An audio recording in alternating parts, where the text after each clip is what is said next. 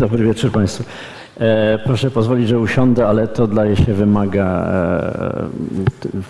e, sytuacja, bo Państwo e, to nagrywają, i, więc ja będę musiał siedzieć.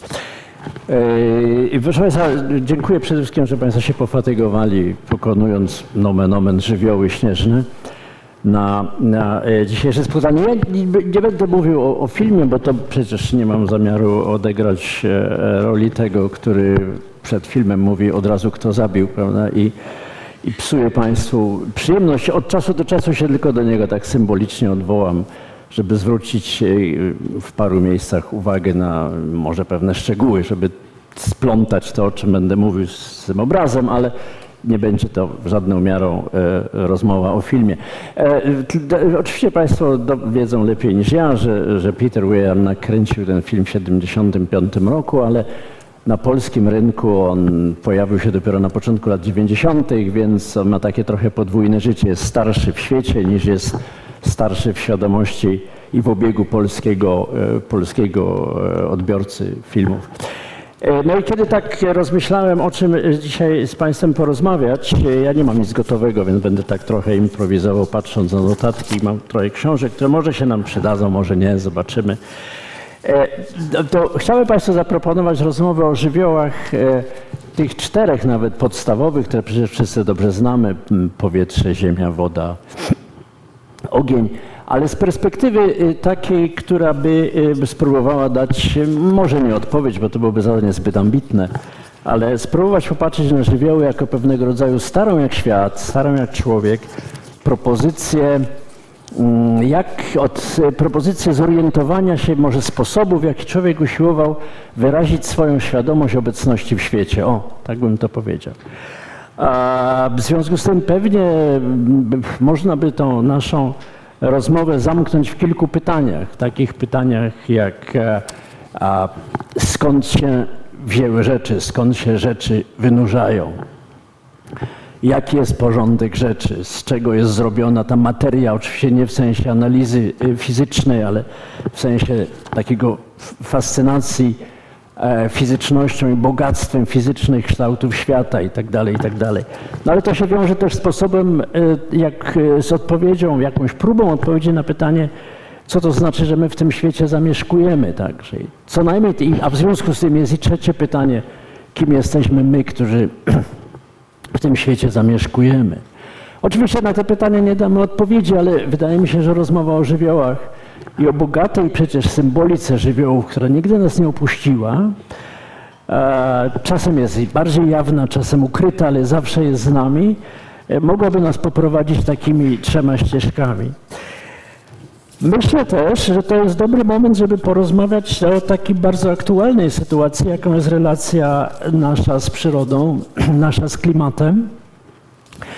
E, I tak patrząc, e, sięgając po jakieś inspiracje, sięgnąłem po pisma, przepraszam, zapytam tylko Pani tłumaczki, nie, nie za szybko? Nie utrudniam Pani życia? Profesorze Centralczką, biegu nadążam.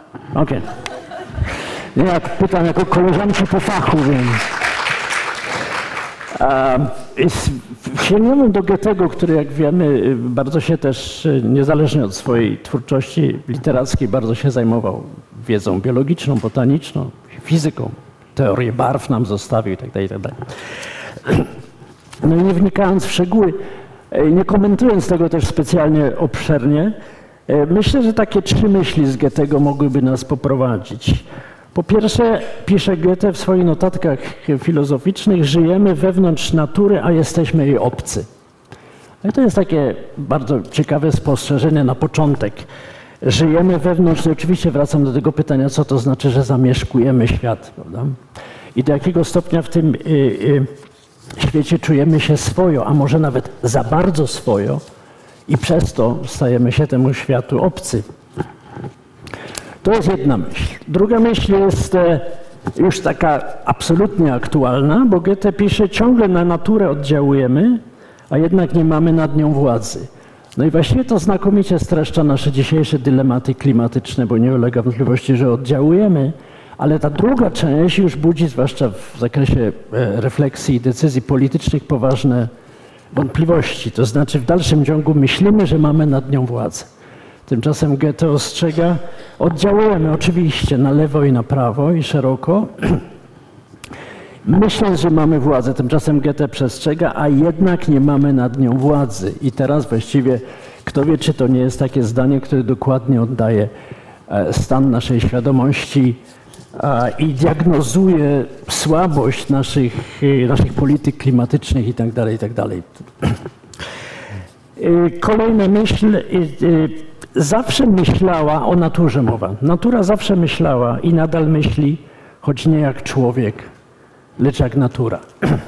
No to jest zdanie fascynujące, ponieważ jak sięgniemy do żywiołów, e, to oczywiście e, niewątpliwie one odsyłają nas do relacji, e, które przy takiego wysiłku, kiedy człowiek się sytuuje w świecie, i sytuuje się w świecie, który jest nieludzki, wstawiam to między nie i ludzki myślnik, to znaczy jest nieludzki na dwa sposoby, prawda? Jest ten wielki świat natury ożywionej, nieożywionej, minerałów itd., tak itd. Tak A z drugiej strony świat transcendencji, czegoś, co można by nazwać zmysłem metafizycznym, który człowieka nie opuszcza. E, więc natura myśli, ale nie myśli jak człowiek. No to jest zdanie fascynujące. Oczywiście wydaje mi się, że ta cała koncepcja żywiołu, która idzie z nami od głębokiej starożytności, właściwie jest próbą odpowiedzi na to pytanie, jak natura myśli i jak myśli to, co nieludzkie. W jakich kategoriach o myśli. Czy to się da przetłumaczyć? Czy nieludzkie da się przetłumaczyć na ludzkie? Cała symbolika żywiołów usiłuje to zrobić. Z jakim skutkiem? A to już każdy z Państwa pewnie sobie odpowie sam. No i wreszcie ostatnia myśl e, z Goethego. Twory natury wytryskują z nicości, a ona nie mówi im skąd pochodzą i dokąd zmierzają. No, wydaje mi się, że ten moment, y, y, kiedy pojawiają się, czy tak mówi Goethe, wytryskują z nicości formy, a nawet wytryskuje z nicości coś, co jeszcze formą nie jest, ale co za chwilę formą się stanie. To był ten moment fascynacji, który zrodził myślenie o żywiołach. Ono mogło się zrodzić w różnych momentach. A przypuszczalnie, kto wie, czy nie pierwszym był ten moment, kiedy człowiek patrzył na rozgwieżdżone niebo na przykład i zaczynał sobie zadawać pytanie, jakie jest jego miejsce w świecie, jaka jest relacja jego z tym światem. E, znalazłem u Aleksandra Gejsztora takie podsumowujące zdanie w tej materii, które kto wie, czy nie jest e, początkiem myślenia o żywiołach i co ciekawe, jest tak, że byłoby, gdyby przyjąć tą wykładnię, także początkiem ludzkiego myślenia, czyli początkiem filozofii właściwie. Proszę posłuchać, co Gejsztor pisze. Niebo jako sklepienie gwiaździste i słoneczny bezmiar powietrzny miało i ma zawsze najwyższą wartość mitotwórczą i w ogóle religijną. Ze wszystkich mitów uranicznych przebija przekonanie zapewne jedno z najstarszych i podstawowych dziejach świadomości ludzkiej. Niebo objawia bezpośrednio patrzącemu nas w dzień, nań w dzień i w nocy swoją moc sakralną wychodzącą ponad człowieka, prowokuje swym widokiem najgłębsze ludzkie zadziwienie światem. No i ten ostatni fragment jest niezwykły, prawda? Bo pamiętają Państwo, Arystoteles definiuje filozofię jako początek filozofii jako zdumienie. Filozofia, myślenie człowieka zaczyna się od zdumienia. E, no więc gdyby przyjąć tą wykładnię, to moglibyśmy założyć, że to tylko hipotetycznie, E, że myślenie o żywiołach prowadzi na stronę owego pierwszego momentu, cytuję tutaj jeszcze raz Goethego, w którym twory zaczynają wytryskiwać z nicości. Oczywiście też w chrześcijaństwie mają Państwo stworzenie z niczego, prawda, z nicości. I próba uchwycenia tego pierwszego wypływu czegoś, co moglibyśmy nazwać może plazmą, nie wiem czy słusznie, zanim ta plazma stanie się stołem, krzesłem, człowiekiem, piórem, czym Państwo chcą. No ten moment fascynujący, kiedy pojawia się coś, co jeszcze nie ma kształtu, za chwilę będzie miało kształt i jak się za to zabrać, jak to uchwycić. No, ponieważ to jest moment wielkiego zadziwienia, no to byłby też początek myślenia, więc pewnie myślenie, pewnie te, cała konstelacja żywiołów e, jest też zaczynem e, e, ludzkiego, ludzkiego myślenia i i, i, pewnie o tym warto pamiętać. Ale to myślenie jest tutaj też bardzo ważne, bo mówiliśmy o sytuowaniu się człowieka w świecie, prawda? I, i co to znaczy, że człowiek zamieszkuje w świecie? To, to, to nie jest pytanie banalne. Wydaje nam się bowiem, że wiemy, co znaczy zamieszkiwać w świecie. No ale już lektura pierwszych zdań słynnego eseju Martina Heideggera budować, myśleć, e, mieszkać, myśleć, przepraszam. Te, te, słowa w jego eksplikacji, w jego wykładnie są synonimami. Budować to mieszkać, mieszkać to myśleć, ale w to nie wchodzimy, bo to zupełnie trochę inna szkoła. Natomiast pierwszy, inny temat, ale pierwsze jego zdania są ciekawe. Most i hangar, stadion, stadion, nomen, nomen, i elektrownia są budowlami, ale nie mieszkaniami. Dworzec i autostrada, zapora i hala targowa są budowlami, ale nie mieszkaniami. No to pytanie, co to znaczy, że człowiek mieszka?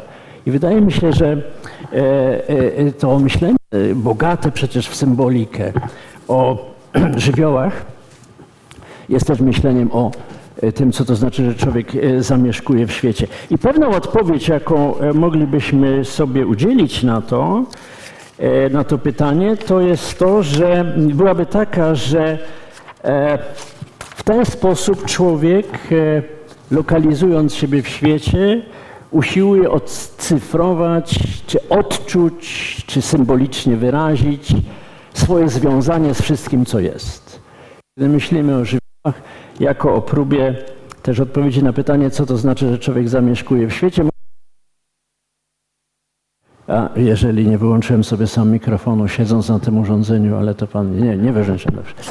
E, to moglibyśmy sobie na to roboczo odpowiedzieć, że jest to sposób, w jaki człowiek wiąże się z wszystkim, co jest.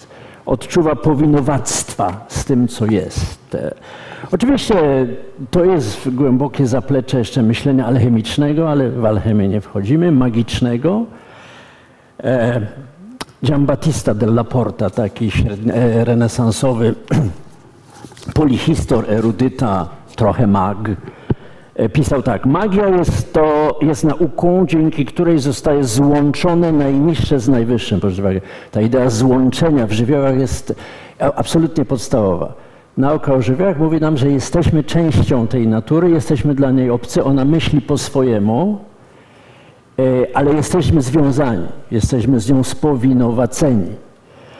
E, wracam do, do, do e, Della Porty, czyli złączone jest najniższe z najwyższym, ziemskie z niebiańskim i która stara się doskonalić jakość świata.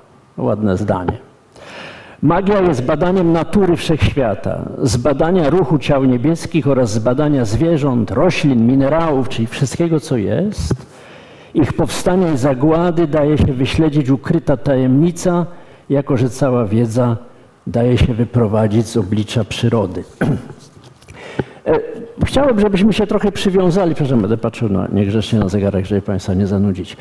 E, e, chciałbym, żebyśmy się trochę przywiązali do tej idei związania, powinowactwa, bo wydaje mi się, że żywioły są właśnie nicią zespalającą człowieka z tym, co jest. Może jest to próba stworzenia takiej nici, która wiąże człowieka z tym, co jest. Zwłaszcza ważna, że cywilizacja, no tak przynajmniej od końca XVII wieku, e, idzie w tą stronę, żeby nas od natury odwiązać i raczej zwrócić uwagę na to, co wyłącznie ludzkie, czy głównie ludzkie, a całą naturę potraktować jako zasób, czyli coś, e, z czym jesteśmy związani, ale w sposób bardzo specyficzny, to znaczy jako jego władcy, dysponujący tym e, majątkiem, e, prawo takie przypisaliśmy i właściwie e, poza tym mm, możemy się tylko zdumieć nad tym, że istnieje taka sytuacja cywilizacyjna, że oto e, pojawiła się tak wielka aktywność człowieka, którą należy uszanować i oddać jej co cesarskie. Natomiast nieustannie musi zadziwiać to, jak bardzo ta wielka aktywność człowieka była niezwiązana z troską o naturę. Jak gdyby była odwrotnie proporcjonalna do do troski o naturę. I wydaje mi się, że e, próba odnowienia myślenia o żywiołach byłaby próbą e, przywrócenia nam troski o świat, nie tracąc naszej aktywności, byłaby próbą pożenienia naszej aktywności z wykazaniem troski o świat i wydaje mi się w tym myśleniu o żywiołach, żywiołach to jest. To powinowactwo oczywiście jest bardzo silnie odczuwane no, do tego stopnia, że przecież e, e, dało do zrozumienia wielu, e, wielu twórcom, e, artystom także, to, że właściwie człowiek e, jest tak dalece głęboko związany z całym kosmosem, z całym stworzeniem, że właściwie ten kosmos jesteśmy jego mikroskalą. E, e, e, To znaczy człowiek jest mikrokosmosem. U Leonarda da Vinci w zapiskach, w przekładzie Leopolda Staffa czytamy, człowiek nazywany jest przez starożytnych małym światem i zaiste nazwanie to jest słuszne. Gdyż jak człowiek jest, i zaraz proszę uwagę, będą żywioły oczywiście, gdyż jak człowiek złożony jest z ziemi, wody, powietrza i ognia, tak samo ciało ziemi. Jeśli człowiek ma w sobie kości, podpory i rusztowanie ciała, świat ma w skałach podporę ziemi. Jeśli człowiek ma w sobie jezioro krwi, w którym płuco dla oddechu wzbiera i opada, ciało ziemi ma swój ocean morski, który również wzbiera i opada co 6 godzin dla oddechu świata i tak dalej, i tak dalej. E, To, to już opuszczę. Ta idea e, człowieka, który jest odbiciem kosmosu, ona jest zasadniczo y, y, y, wciąż nas w pewnym sensie nie opuszcza. Tu był Leonardo, ale jeżeli Państwo pozwolą, to jeszcze jeden argument na tą, na trwałość tej hipotezy, że to jesteśmy tak głęboko związani, spowinowaceni z tym, co jest, z nieludzkim, tym nieludzkim, które nam towarzyszy w świecie natury, a i z tym nieludzkim, e, które jest jakąś formą transcendencji, e, że właściwie jesteśmy miniaturą kosmosu.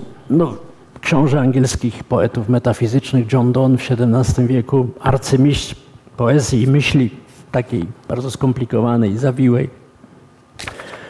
E, W swoich medytacjach prozą, znakomitych zresztą, przełożonych świetnie tutaj w Katowicach, wydanych niedawno temu przez pana Piotra Plichtę, medytacje Alembik śmierci, e, świetnie przełożonych, mówi tak, tylko krótki fragment.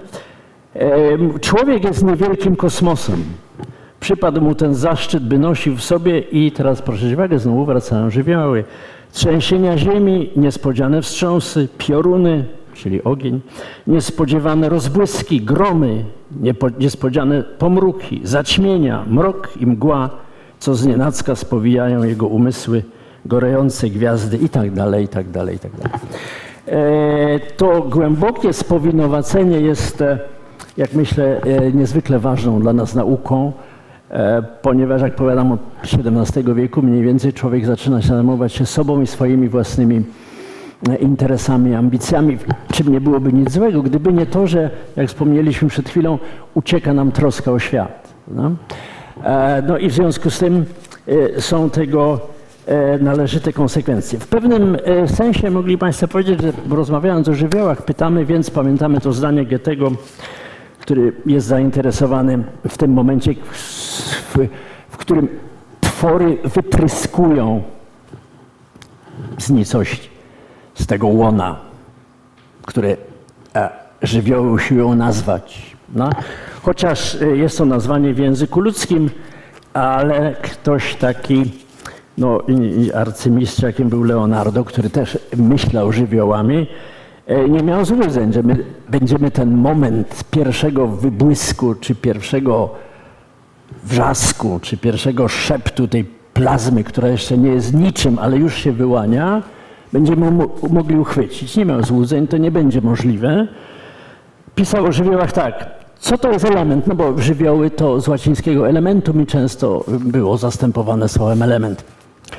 Co to jest element? Nawet definicja istoty żywiołów nie jest w ludzkiej mocy. Więc ten kontakt z nieludzkim jest wpisany w samą ideę żywiołu, który jest pojęciem mocnym, między innymi dlatego, że nie bardzo się tego da e, zdefiniować. E, jego- działanie tych żywiołów jest nam znane, czyli działanie jest nam znane, ale czym one są de facto, to pozostaje, my możemy je nazwać, potrafimy je nazwać, ziemia, ogień, woda, powietrze, ale czym one są, tego my e, nie wiemy. Zrobię sobie małą e, przerwę teraz, przepraszam, nie mogę wstać, bo pan mnie tutaj skarci zaraz. E, A przepraszam, E, cofam e, tylko, e, nie wiem, mogłem coś przycisnąć, pewnie nie tak, czy mogę prosić o pomoc panów? Bo to się nagle nam tutaj straciło.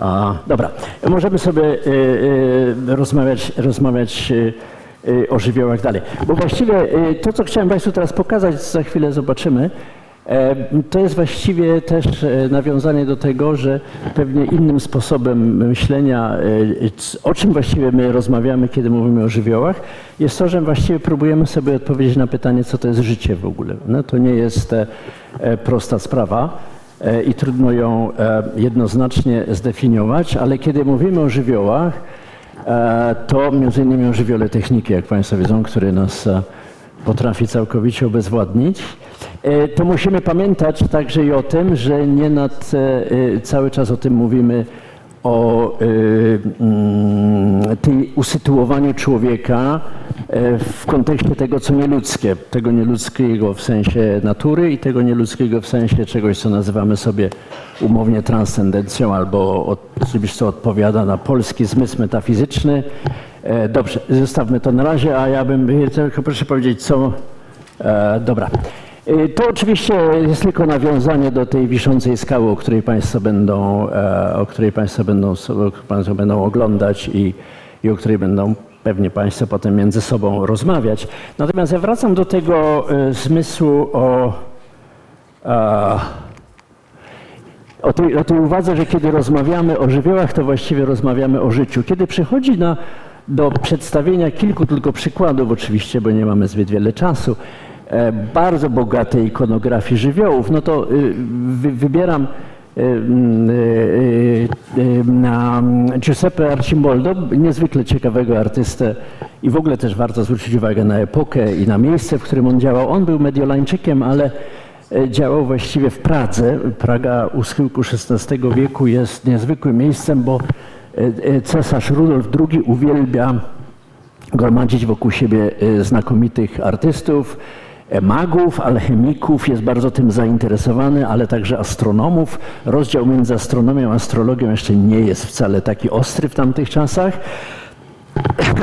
Pracuje dla niego Tycho de Brahe, wybitny e, skandynawski astronom, pracuje dla niego Johannes Kepler, pracują też wybitni artyści. Archimboldo jest ciekawym przykładem, bo jego wersja e, żywiołów oczywiście od razu e, w wersji, e, w tej sferze ikonograficznej mówi, że kiedy mówimy o żywiołach, to mówimy o życiu. Jak mówimy o wodzie, to on ją portretuje oczywiście przy pomocy tworów żyjących w wodzie. Ryby, które się układają na, na portret. To był taki znak firmowy Archimbolda, kiedy będzie malował em, bibliotekarza, to zrobi jego portret z książek całych. Książki ułożone twarz ludzką i tak dalej, i tak dalej.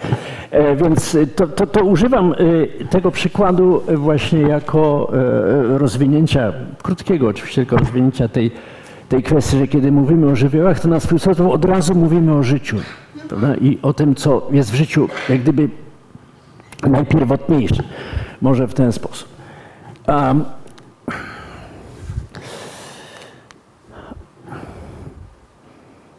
Dobra, zostawmy sobie tą maszynę, nie musimy o niej mówić. Kiedy będzie, kiedy będzie mówił o ogniu, to e, będzie oczywiście e, e, tam posługiwał się elementami ogniowymi. Kiedy będzie malował ptaki, to kiedy będzie malował powietrze, to oczywiście będzie to portret ptaków i tak dalej, i tak dalej.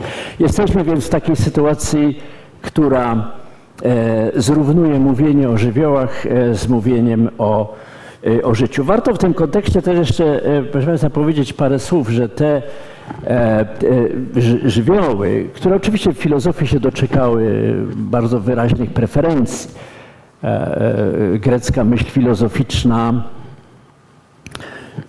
V-VI wiek przed naszą erą, głównie, głównie w Azji Mniejszej, kiedy się pojawiają myśliciele, którzy zadają sobie to pytanie, skąd się bierze to, co jest no, i co jest podstawą tego, co jest, prawda? tego całego bogactwa, kształtów, przedmiotów, materii. To jest pewnie też zafascynowanie e, ludzką cielesnością i cielesnością świata. Pojawia się pytanie, z czego to ciało jest, dlaczego ono się tak zmienia, dlaczego się starzeje, dlaczego umiera i tak dalej, i tak dalej. E, no to oczywiście ci filozofowie proponują nam rozmaite rozwiązania. Thales odpowiada, że wszystko jest z wody, która oczywiście podlega transformacji. Jak zgęstnieje, to się staje ziemią, jak wyparuje, to staje się powietrzem i tak dalej, i tak dalej, i tak dalej. No. E, najsłynniejszy Heraklit odpowie, że wszystko jest ognia. No, że ogień wędruje w górę i w dół, bo droga na górę i droga w dół to jest ta sama droga. Życie i śmierć splatają się w jedno koło. I, i, i, i jedno jest fragmentem drugiego. E, stary symbol alchemiczny węża, który pożera swój własny ogon, zatacza taki pierścień, bardzo dobrze się nadaje do tej myśli o żywiołach i do ilustracji e, e, e, żywiołów. A, no tak maszyna nie chce nam, nas słuchać. A nie, słucha nas, dobra. E, tylko ja źle ją tutaj, przepraszam, z powodu tego, że siedzę. E, proszę Państwa, kiedy e, tą symbolikę szybko symbolika żywiołów przekładała się oczywiście od razu na inne sfery. Pamiętają Państwo, że wspomnieliśmy, że rozmowa o żywiołach była także próbą E, wczesnej, wczesnego zastanowienia się, wczesnej medytacji na tego, temat tego, kim jest człowiek, co stanowi o człowieku. To jest oczywiście już znacznie późniejsze, to nieżyjący, wybitny słowacki grafik i artysta, malarz e, Albin Brunowski, kobieta w kapeluszu, ale jak Państwo widzą, e, ten kapelusz jest wyraźnie wodą, na, na, na, na, na szczycie jest rozhuśtanej fali kołysze się statek i tak dalej, i tak dalej. Żywioły się, wchodzą w swoje filiacje. Oczywiście ten żywioł wody był związany z kobiecością, a to oczywiście bujna fryzura, która tutaj jest nazwana kapeluszem, która jest wodą, jest w jakimś sensie wykładnią e, tego, co stanowi o żywiole kobiecości, ale pewnie także o tym, co stanowi o nieświadomości, podświadomości człowieka i tego, jak bogato tutaj, e, jak to życie psychiczne człowieka i to świadomość człowieka, tego czym jest, jak powoli się zaczyna kształtować. Zresztą to myślenie o żywiołach i w charakterze, e, w, w, w względzie tej odpowiedzi na pytanie, kim człowiek jest, ono także doprowadziło do takich e, konotacji medycznych. Starożytna medycyna, wracam do idei, że człowiek to jest mikrokosmos, prawda? od, odbiciem e, wielkiego kosmosu. E, e, o żywiołach bardzo wiele ma do powiedzenia i właściwie definiuje zdrowie człowieka jako równowagę żywiołów w człowieku. Wplatając to jednocześnie, przypominam Państwu jeszcze raz, że myślenie o żywiołach, może to jest najważniejszy punkt, który powinniśmy ciągle akcentować, jest myśleniem o tym, co łączy człowieka z wszystkim, co jest. Otóż idea spowinowacenia, prawda? Otóż ta e, medycyna antyczna e, rozwinęła, to oczywiście ślady jego zostały, ślady tej medycyny są z nami dzisiaj. Przecież do dzisiaj mówimy, że ktoś jest sangwinikiem, cholerykiem, flegmatykiem albo melancholikiem. To jest stara grecka medycyna, która uzależnia typ człowieka od płynów organicznych. Krwi, no to wiadomo sangwinik, a żółci, no to e, e, e, typ choleryczny. Czarna żółć, czyli śledziona, e, e, to jest melancholik. E, no i mm, flegmatyk, czyli płyn organiczny, który starożytnie zwali flegmą. Co ciekawe, każdemu z tych typów przynależy żywioł i pora roku, co bardzo ciekawe, i pora życia e, człowieka. A zatem sangwinik to będzie e, dzieciństwo, wiosna i powietrze. E, choleryk to będzie młodość, lato i ogień. E, melancholik to będzie dojrzałość, jesień i ziemia. Flegmatyk to będzie starość, zima i woda. A, więc, to, co tworzy kosmos, tworzy też człowieka. Decyduje o tym, jakim typem człowieka jesteśmy. A od, zależy to od równowagi owych żywiołów, które jeśli się wstaw, coś wstawi, wprawi je w stan dysharmonii, e, zdrowie człowieka zaczyna szwankować, więc chorobę moglibyśmy w duchu tej medycyny antycznej zdefiniować jako zakłócenia w relacji żywiołów. Tak? Jeśli one są w harmonii, jesteśmy zdrowi. Jeśli one się wzburzą lub coś zakłóci ich e, funkcjonowanie, to oczywiście e, zapadamy na zdrowiu. W, o ziemi, ziemię oczywiście Archibaldo maluje jako zestaw zwierząt, łatwo rozpoznać poszczególne, e, poszczególne elementy. To oczywiście jest też związane z, oczywiście przez antyczne mity, głównie o opowieść o Demeter i Korze, na tej dramatycznym porwaniu córki, czyli Kory przez Hadesa i a Kora musi spędzać co najmniej trzy miesiące w podziemiach. To jest oczywiście zima, kiedy nic nie rośnie, wszystko się kryje w ziemi i tak dalej, i tak a potem wraca na powierzchnię. To się przekłada oczywiście często, e, to jest dość oczywisty sposób, amerykański malarz, który e, tak przedstawia pejzaż, e, żywioł ziemi, znów związany oczywiście w ewidentny sposób. Pamiętamy Ziemia, Matka, Gaja i tak dalej, i tak dalej, z żywiołem e, tego, co kobiece, więc pewnie kiedy mówimy o żywiołach, czego nie będziemy tutaj robić, pewnie też mówimy o ludzkiej seksualności, pewnie też mówimy o relacjach a, i pewnych zobowiązaniach, trochę i stereotypach zapewne też, ale że one sięgają gdzieś prahistorii człowieka związanych e, z płcią. Może? Mniej oczywisty przykład, bardzo piękny, taka szkoła malarzy e, prowincjonalnych w Ameryce, ale pierwszorzędnych, Grant Wood, który właściwie specjalizował się w takich formach malowania e, środkowego zachodu amerykańskiego, czyli pól i tak zwanych rolling hills. E, dalej ewidentne nawiązanie do, do, do kształtów kobiecego ciała oczywiście. E, wspomnę tylko krótko o fascynacji sztuką Ziemi, która w dalszym ciągu jeszcze trwa, ale swój apogeum miała w latach 70 słynna spiralne, spiralne jety, czyli takie spiralne molo Roberta Smithsona, oczywiście ogromnych rozmiarów, e, widoczne lub niewidoczne w zależności od poziomu wody, rzecz jasna, prawda? Ona się pojawia i znika. Więc ta fascynacja pewnego rodzaju tajemnicą, pamiętamy, że e, upominał nas Leonardo, znamy działanie żywiołów, ale czym one są? Możemy je nazwać, ale w którymś momencie język dojdzie do końca możliwości i dalej już nie ruszymy ani kroku. E, oczywiście Archibaldo dalej ogień. Tu warto zwrócić uwagę na jedną rzecz, że jedną z tych cech, których, e, o których tu mówiliśmy, jest to, że myślenie o żywiołach w sposób, e, wprowadza nas w pewnego rodzaju tajemniczą sferę. Mianowicie my możemy je nazywać, my wiemy, co one robią, my wiemy, jak one oddziaływują, ale jednocześnie wiemy, że one istnieją jak gdyby poza kategoriami, e, w jakich my porządkujemy świat. Taką jedną z podstawowych kategorii jest to, e, jest to, że my sobie rozdzielamy to, co dobre od tego, co złego, od tego, co złe. Oczywiście żywioły tak nie działają. Żywioły są, jakby to powiedział Nietzsche, poza dobrem i złem. E, woda żywi, woda topi.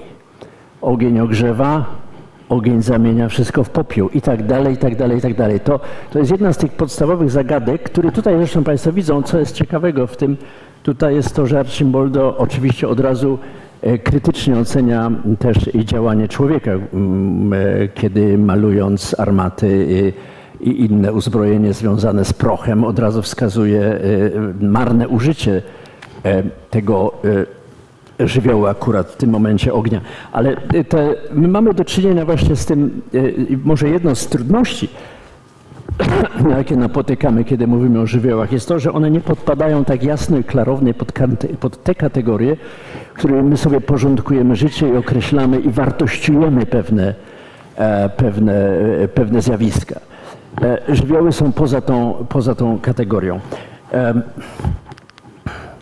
E, ogień to jest akurat praca japońskiego artysty, który pracuje z ogniem. E, z ogniem pracowało wiele artystów. Yves Klein e, pracował z płomieniami, więc to, co fascynacja ogniem jako tym, który rodzi w tym momencie dzieło sztuki, ale także i tym, który równocześnie niszczy.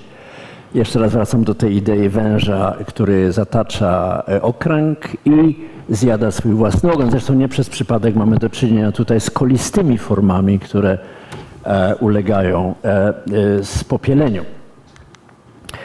E, oczywiście powietrze, no to rzecz jasna Archimboldo maluje ptaki jako e, żywioł powietrzny.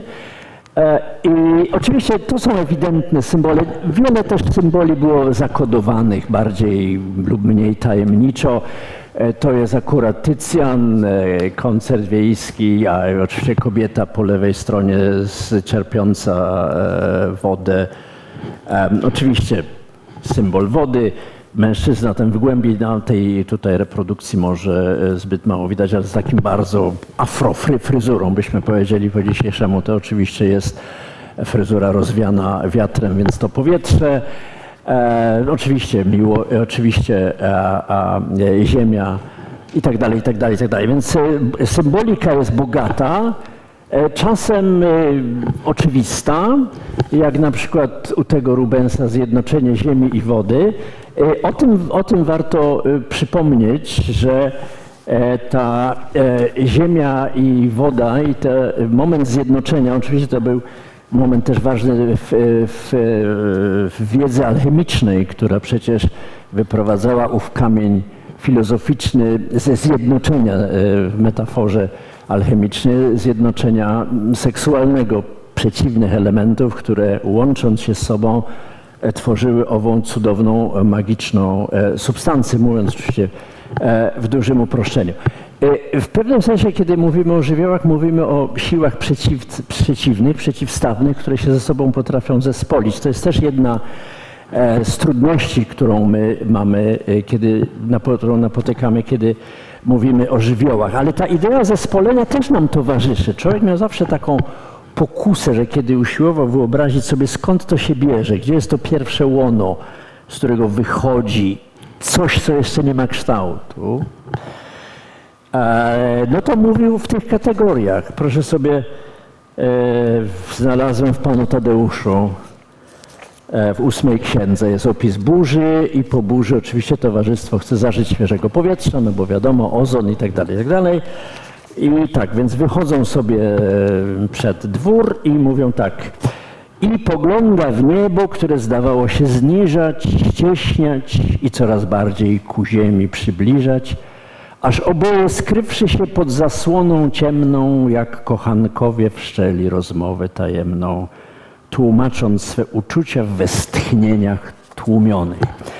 E, nie oddalimy się nigdy właściwie od tej e, erotyczno-seksualnej metaforyki, kiedy mówimy o żywiołach, ale nie możemy się oddalić, bo przecież pamiętamy, mówił nam Goethe, że stawką jest pierwszy moment pierwszego tego ujrzenia miejsca, skąd wytryskują, jak mówił a, Goethe rzeczy, więc ta metafora jest tutaj e, całkowicie zrozumiała.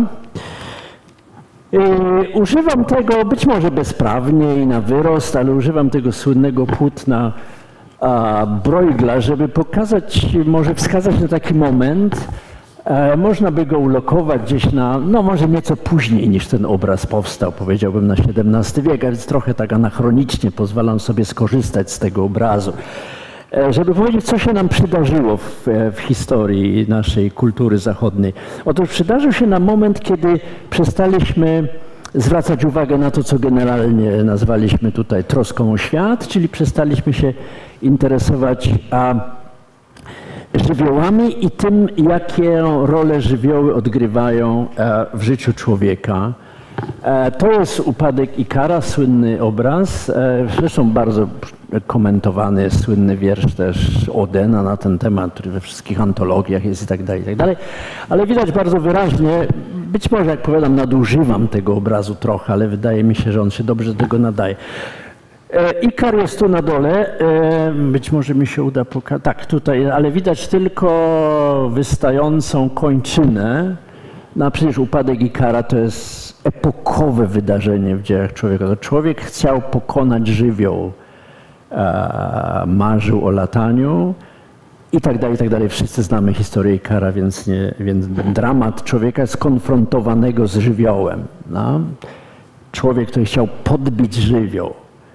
I, no i wyszło jak wyszło. Natomiast proszę zwrócić uwagę, że mamy tutaj do czynienia z absolutną obojętnością wszystkich innych dookoła. Jakby nikogo to już nie interesowało.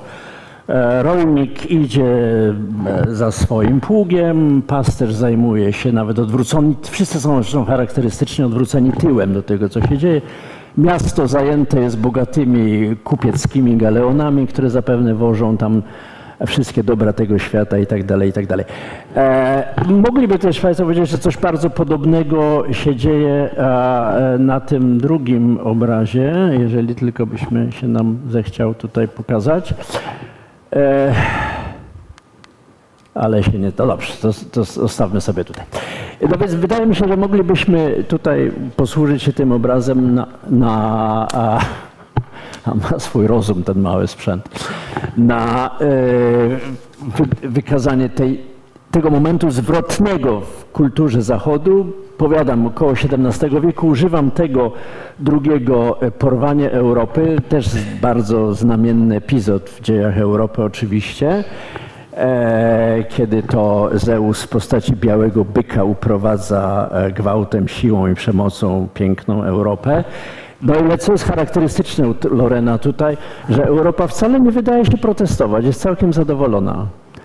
E, jeżeli spojrzymy dalej, to zobaczymy, dlaczego, domyślę oczywiście, dlaczego jest zadowolona, no bo w dalej widzimy już e, bogate kupieckie galeony, które e, oferują całe bogactwo tego świata, a kultura dokonała tego zwrotu, że człowiek skupił się wokół swojego ego, swojej, um, zaczął się zajmować bardziej sobą niż światem, traktując świat wyłącznie jako zasób do wyeksploatowania, podbicia, zawłaszczenia i tak i tak dalej, i tak dalej.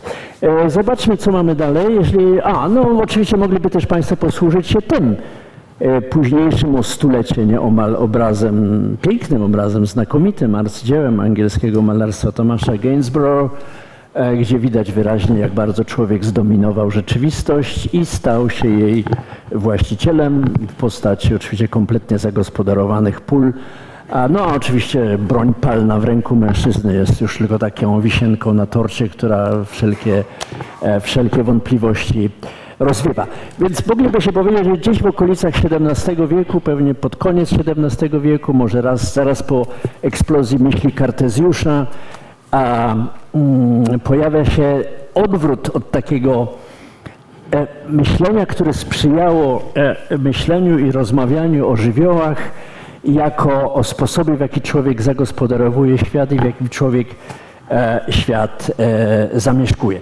To nie znaczy oczywiście, że żywioły zniknęły. W dalszym ciągu one są. Wracam teraz do tego pytania o zamieszkiwanie świata. E, moglibyśmy zresztą spróbować dalej jeszcze? Bardzo proszę. O, o, dobra, okej, okay, dobra, zostawmy tutaj. E, konsekwencją tego zwrotu XVII-wiecznego mają Państwo e, sposób gospodarowania światem, który uwidaczniają francuskie ogrody XVII wieku. To jest Lenotre, słynny architekt e, pejzażu francuskiego, autor ogrodu w Wersalu i widzą Państwo, jak cała natura została podporządkowana geometrii i ludzkiej racjonalności bez żadnego głosu własnego. Bardzo proszę. E, no to wiadomo, to jest praktyka. Oczywiście w 100 lat później pojawi się modyfikacja tego w postaci ogrodu angielskiego, który obecność ludzką oczywiście ma też, a jakże, ale znacznie bardziej dyskretną, znacznie bardziej wycofaną. Bardzo proszę. Łąki wchodzą w kład ogrodu, bo tak wypadało, żeby trochę zamaskować, zredukować nachalną obecność człowieka. Pojawia się ten rodzaj takiej refleksji. E, owocuje to na przykład takim chytrym zabiegiem, co zrobić, jak trzeba wstawić płot, no bo płot musiał oznaczać koniec posesji, więc trzeba to było zaznaczyć. No ale płot w takiej sytuacji, kiedy chciało się ograniczyć wizualną obecność człowieka, był skandalem, więc trzeba go było jakoś zminimalizować. No i wówczas ogrodnicy angielscy wpadli na taki pomysł, żeby ten płot umieścić w, zagłębieniu, żeby on nie był widoczny. Widziało się go dopiero w momencie, jak człowiek stanął, doszedł do tego miejsca, spojrzał niżej, zobaczył płot i powiedział, aha, i ten płot się do dzisiaj nazywa w sztuce ogrodowej haha fence, prawda? Więc grano z tą naturą, budowano ją, przerabiano ją, usiłowano z tym dojść do ładu. Człowiek usiłował, bardzo proszę, zamieszkać i usiłował sobie skonstruować pejzaż. E, William Gilpin, który był teoretykiem pejzażu i dużo pisał o pejzażu w XVIII wieku i XIX wieku, Mówi, że rzeka jest potrzebna, bo nadaje spójność widokowi na przykład. Znaczy człowiek zaczyna sobie konstruować pejzaż tam, gdzie mu jest dobrze. Coś go w pejzażu wołało. Zwracam Państwu uwagę na to, że pewnie Państwo to znają dobrze z doświadczenia, że e, mają Państwo swoje ulubione miejsca, ale te ulubione miejsca to nie jest do końca tak, że Państwo je wybrali. To te miejsca wybrały, wybrały sobie Państwo. Prawda? Taką czy inną konfiguracją ziemi, wody, kamieni. E, I Państwo swoją obecnością na to wołanie odpowiedzieli i te stały się miejscami ulubionymi. I to, i to budowanie pejzażu, no, przebywanie w miejscach, które są naszymi ulubionymi, bo odpowiedzieliśmy na ich, na ich wołanie. To one wybrały nas, a nie my ich, a nie my je, przepraszam. Polskie przypadki, przepraszam. A nie my je. E, jest rzeczą wartą zastanowienia, bo właściwie jesteśmy w filmie dzisiaj. No? Miejsce wybrało te panny, które przyszły tam na wycieczkę w roku 1900. Czy tak było naprawdę? Podobno tak opowiada książka John Lindsay na podstawie której Peter Weir nakręcił ten film. Data znamienna koniec stulecia, prawda? 1900 rok. Rok wcześniej Konrad opublikował e, wstrząsający tekst Jądro Ciemności. E, oba te teksty zadają dramatyczne pytanie, jak człowiek mieszka w świecie. Prawda? I film, który Państwo zaraz zobaczą, też odpowiada na to pytanie, jak człowiek mieszka w świecie i czy to mieszkanie w świecie jest rzeczywiście E, e, I, I, czy to, co my nazywamy tak na, na, na, na, e, w języku codziennym mieszkaniem, rzeczywiście jest tym głębokim zamieszkiwaniem, o które nam chodzi, bo myślenie żywiołami jest takim myśleniem, by tak powiedzieć, głębinowym, prawda? sięganiem pod powierzchnię, sięganiem e, w głąb. Chcę też Państwu w tym momencie, już zbliżają się do końca, E, przeczytać pewien tylko fragment e, z innego wielkiego myśliciela domu i pejzażu, jakim był no, niezastąpiony Henry David Thoreau w swoim Waldenie, e, kiedy opowiada, dlaczego Walden go wybrał, a nie odwrotnie, i jak tam sobie zbudował tą niewielką chatę. To też mniej więcej mówi o domu i o tym, jak bardzo zniekształciliśmy pojęcie naszego domu mówi i chciałby mm, mówić o domu jako marzy o domu. Dłuższy fragment, ja nie będę Państwa tutaj nudził, tylko krótki fragment o domu, którego wnętrze jest tak otwarte i całe widoczne jak ptasie gniazdo, tak że nie można wejść frontowymi drzwiami i wyjść tylnymi, nie dostrzegając jego mieszkańców i tak dalej, i tak dalej, i tak dalej. Ten dom otwarty, dom złożony z żywiołów, da, jest dopiero wtedy domem, podczas gdy to, co my dzisiaj tam zamieszkujemy, podczas gdy to, gdzie my mieszkamy, to Heidegger by nazwał, że to są budowle, tak, czasem bardzo piękne, ale one nie mają tej odpowiedzi na wołanie żywiołów, e, które mają te miejsca, które wybrały nas i gdzie, e, e, i gdzie mieszkamy w sensie głębokim, czyli zamieszkujemy. E, no i w związku z tym ten opis oczywiście idzie, idzie dalej, ale już go e, Państwu, e, państwu daruję. Kończąc, proszę Państwa, wydaje mi się, że jeszcze fragment taki właśnie, skoro mówiliśmy o pejzażu, który wybiera nas. Wiele jest oczywiście przykładów, znajdą Państwo w Waldeniu, Thoreau, sporo tych rzeczy, ale to już zostawmy. Ale akurat tutaj sięgam do e, chińskiego poety, to jest więcej IV-V wiek naszej ery. To skonstruował sobie chatę też e, e, w pejzażu, który go zawołał. On opisuje ten pejzaż dokładnie, ja to już Państwu daruję. Opisuje dokładnie położenie wody, położenie kamieni, położenie skał, etc., etc., etc.